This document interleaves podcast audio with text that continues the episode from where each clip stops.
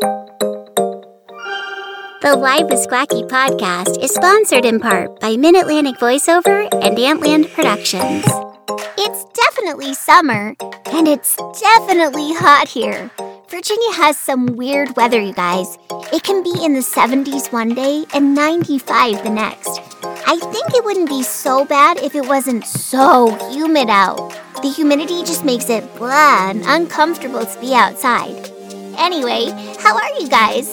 Thanks for tuning in to another episode of Live with Squacky. I'm your host, Val Kelly, otherwise known as Squacky Voice. This week's episode of Live with Squacky is part two of my interview with Paul Strijkwerda, otherwise known as Nether Voice. Voice actor, blogger, coach, and all around great guy.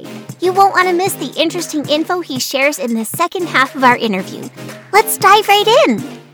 You have a new book coming out too, which will cover the theme of the self sufficient voiceover. Can you tell us about that? Perfect segue because we just talked about that. I think a lot of people make themselves way too dependent on forces that they do not control, like the pay to plays or even their agents.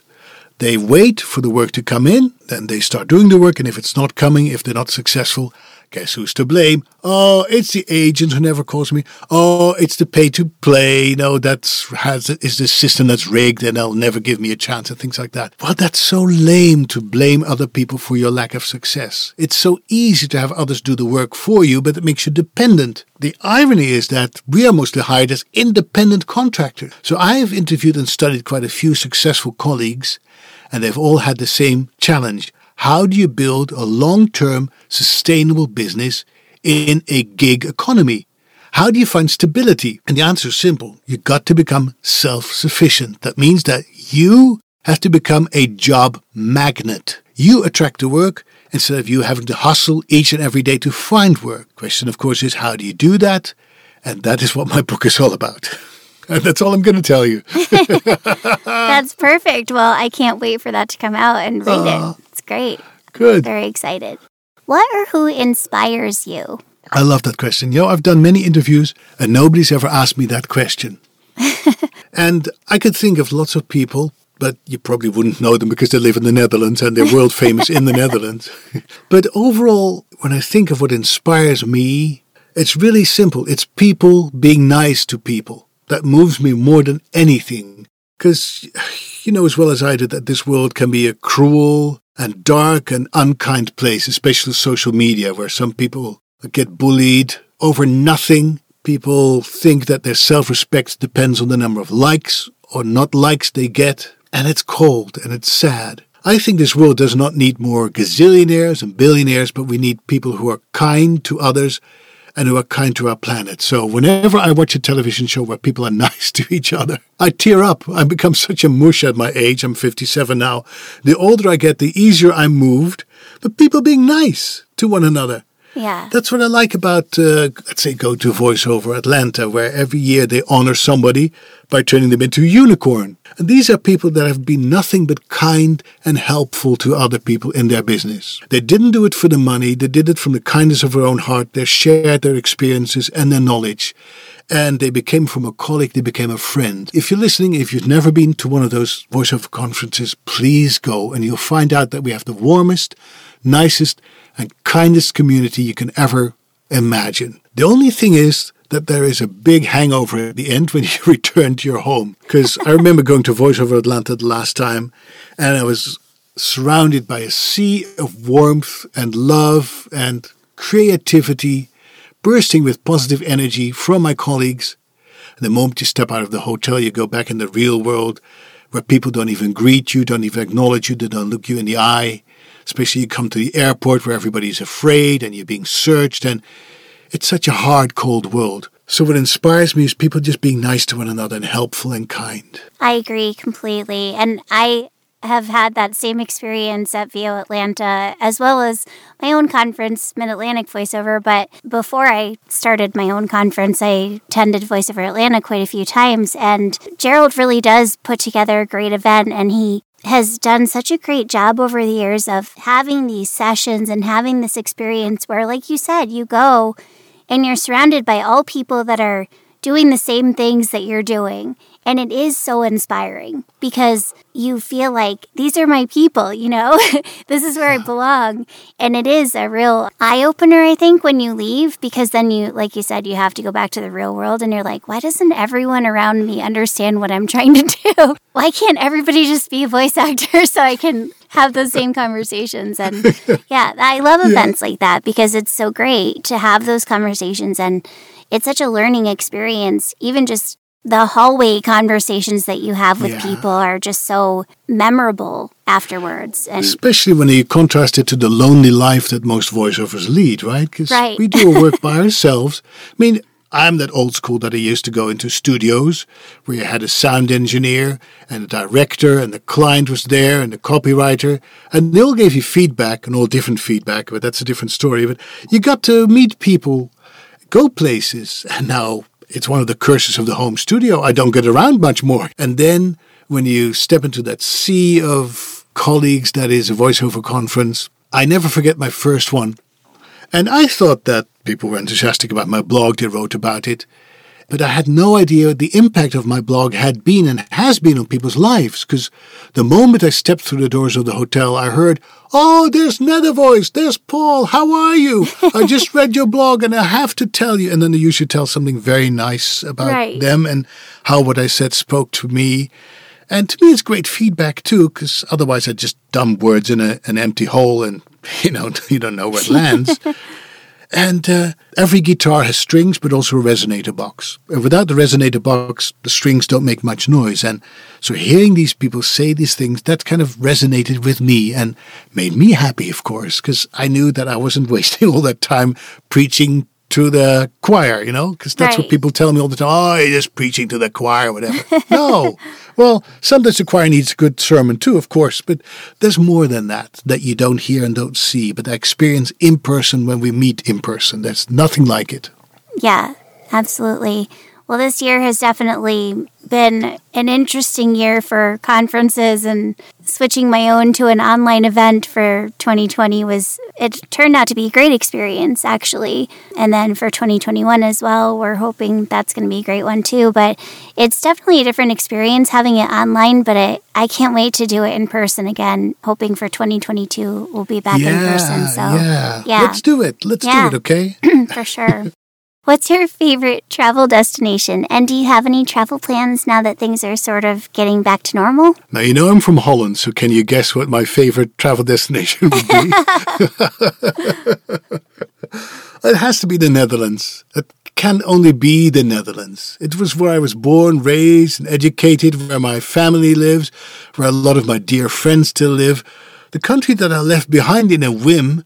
Nobody understood why I was going 20 years ago the country that I miss so much. The longer I'm away from it, the more I miss it. I miss the food, I miss the landscape, I miss the people, I miss drinking beer in the canal.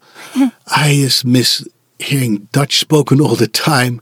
I miss talking to people who have the same frame of reference as I have. Because when I talk to people about my youth and my past, uh, they don't understand it because they haven't seen Dutch television or Dutch theater and they don't know what I'm talking about. Because it's unknown. Whereas in Holland, when we talk about American television, everybody knows Friends and shows like Cheers and even Gilligan's Island. You know, you guys have got it easy because American culture has permeated the entire world.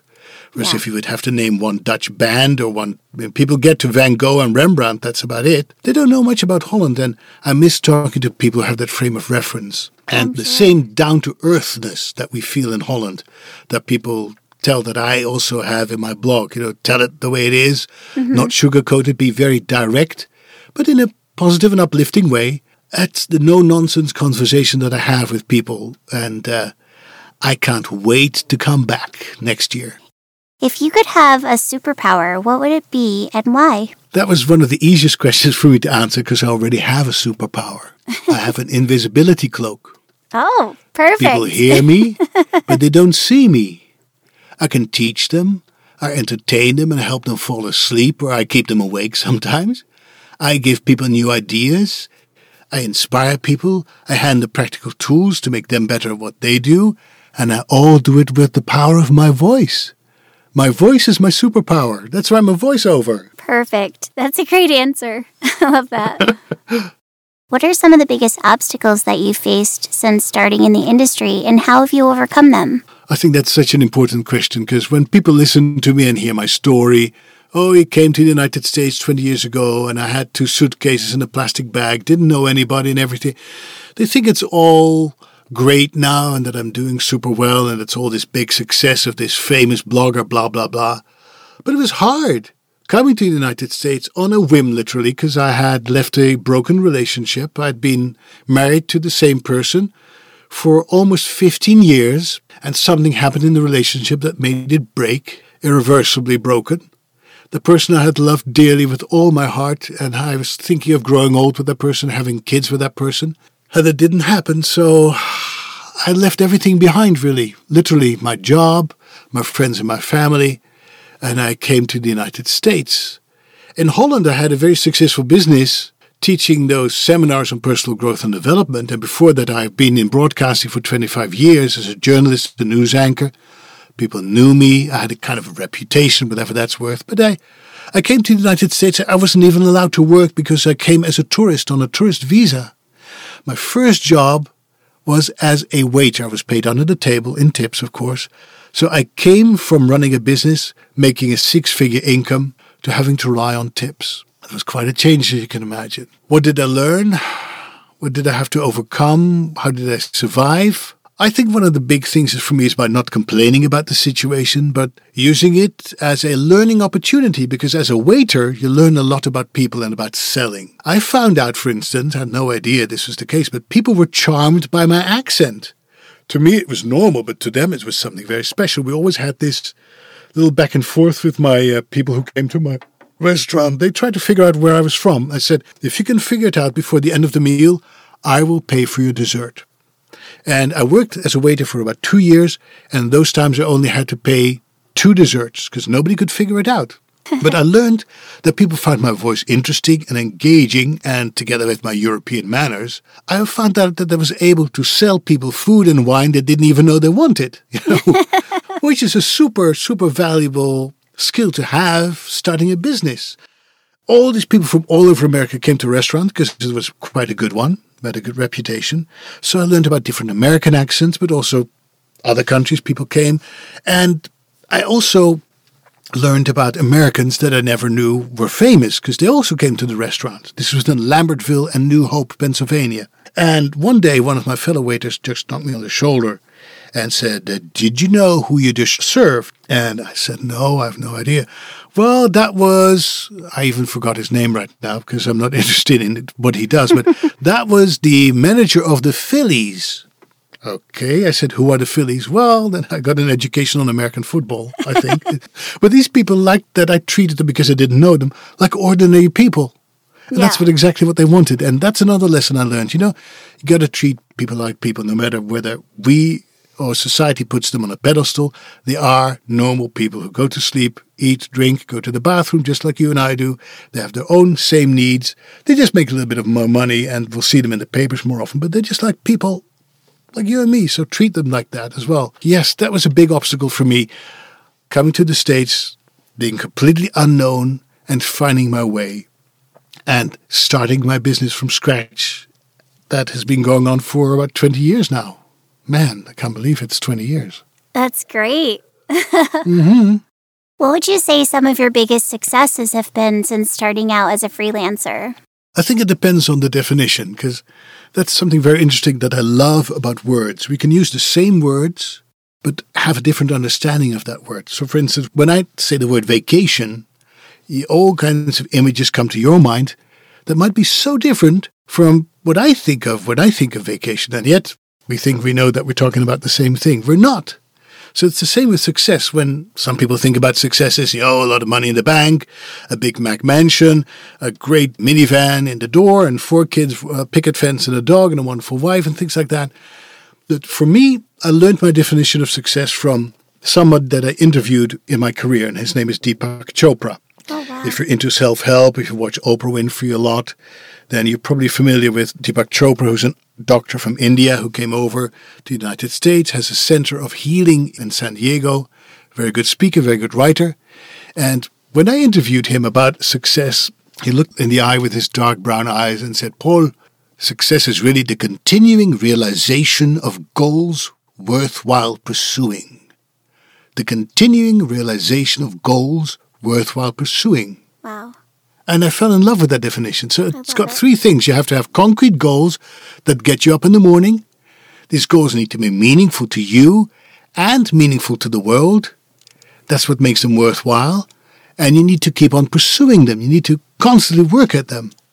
So one of my goals was to have a sustainable and meaningful career in life. And I think I have that. Another goal for me was to inspire and help others become successful, to pass on what I've learned. That's what I'm doing right now, that I'm talking to you, passing on what I've learned, because I think if you have information and you don't share it, it's a waste. It's egotistical just to keep it to yourself. You want others to benefit from that information too. So every day I get emails from people and they say, you know, you've written something that has touched me and that has made me think.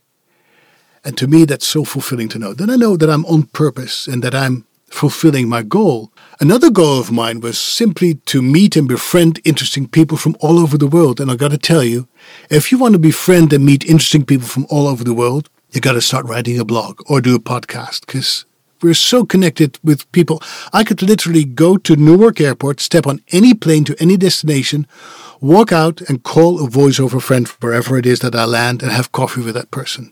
They'll probably invite me over to their house, offer me their guest room and a meal, and we'll have a great talk, and then I can go back home again. So, more than having a lot of money or stuff I don't need, I collect meaningful relationships and meaningful memories. And to me, that's the greatest treasure that any person can have.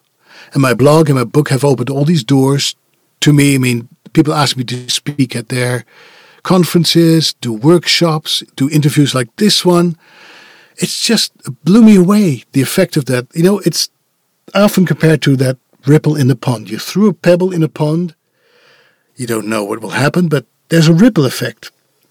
And it goes on and on and on. You see rings in the water that reach more and more people.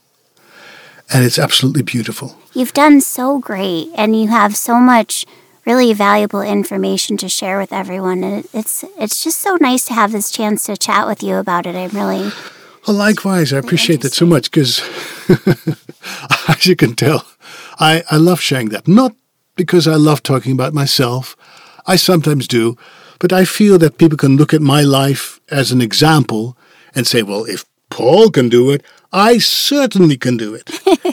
you know, when you think of it, I am not a big deal in the voiceover community in terms of what I do of my voice. I'm not the voice of a big network because who would hire a Dutchman? You know, that's not going to happen in America. I'm not a big movie trailer guy. I'm not big on uh, video games, things like that. So, what I do as a voiceover is pretty limited, and it's certainly not my claim to fame.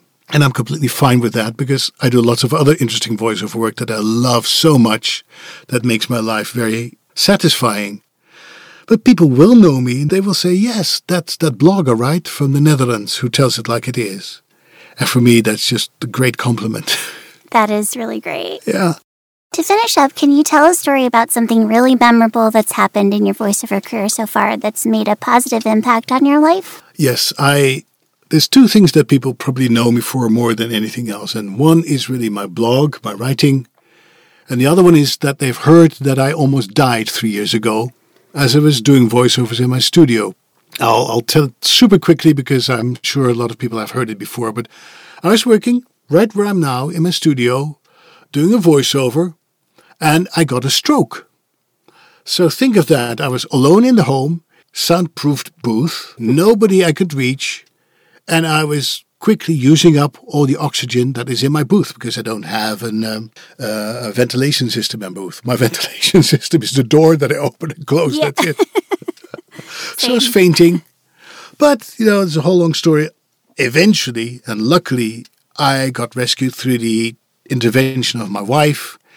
And I was medevaced in a helicopter to a stroke center, and the doctor saved my life. Wow. Now, when I woke up after that operation, I could barely speak because I had lost a lot of brain cells that never grow back, by the way. And that's uh, that's a big problem if you make your living talking, you know. Yeah. If you wake wake up, you say, "I can't speak anymore." I could, I couldn't even form thoughts coherently. that's kind of brought me into an existential crisis because what do you do when you're a voiceover and you've lost your voice that may never come back? And I thought about it for a long time and I came to one conclusion that no matter what would happen to my voice, I would still have a voice through my writing. And that was a huge relief because my voice is still not back to what it needs to be. I had years of speech therapy, and thank goodness, as you can tell, I'm a pretty good talker. Yeah.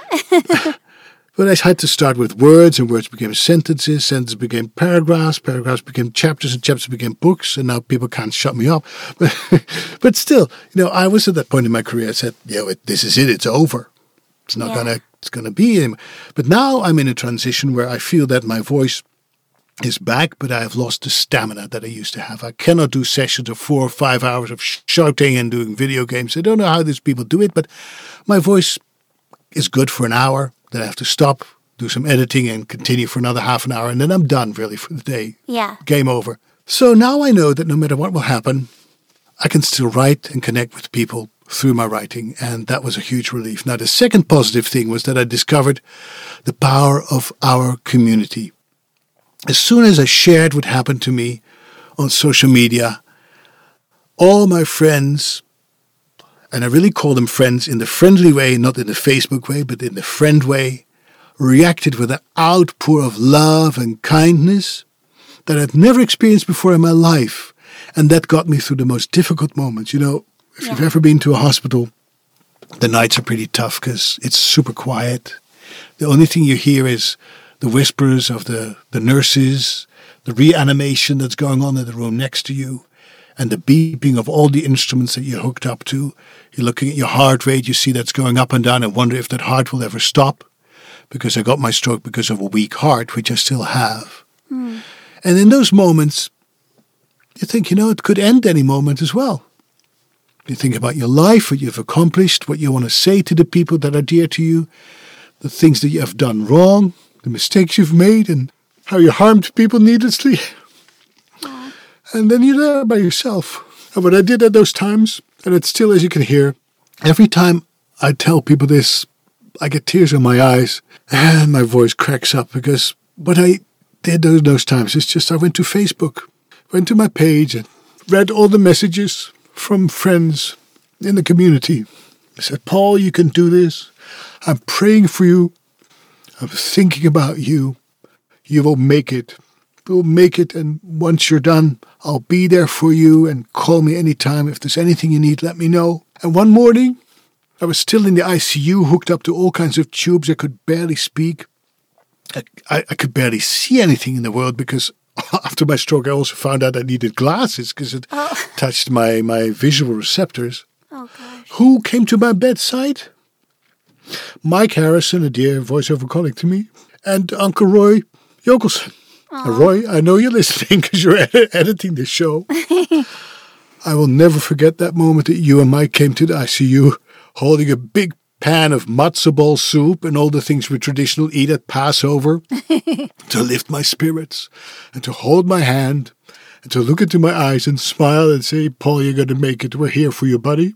And talking about the things that have made a positive impact in my life, in my career, those are the moments, Val.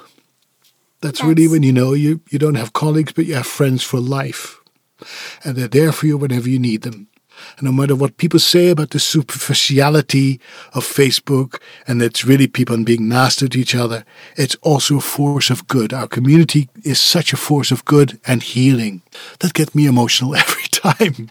Oh gosh, I'm over here tearing up as well. Gosh. First of all, I'm so glad that you're okay and that you're getting better every day. I'm sure it's getting better. And you are such a positive person in this industry. And you're right that the voiceover industry is such a wonderful network of people that do become your friends. And I love being a part of it. And I've loved having you on the show. It's been so great talking with you today, Paul, and you're so inspiring. And I wish you tons of luck and with your new book and everything that you do.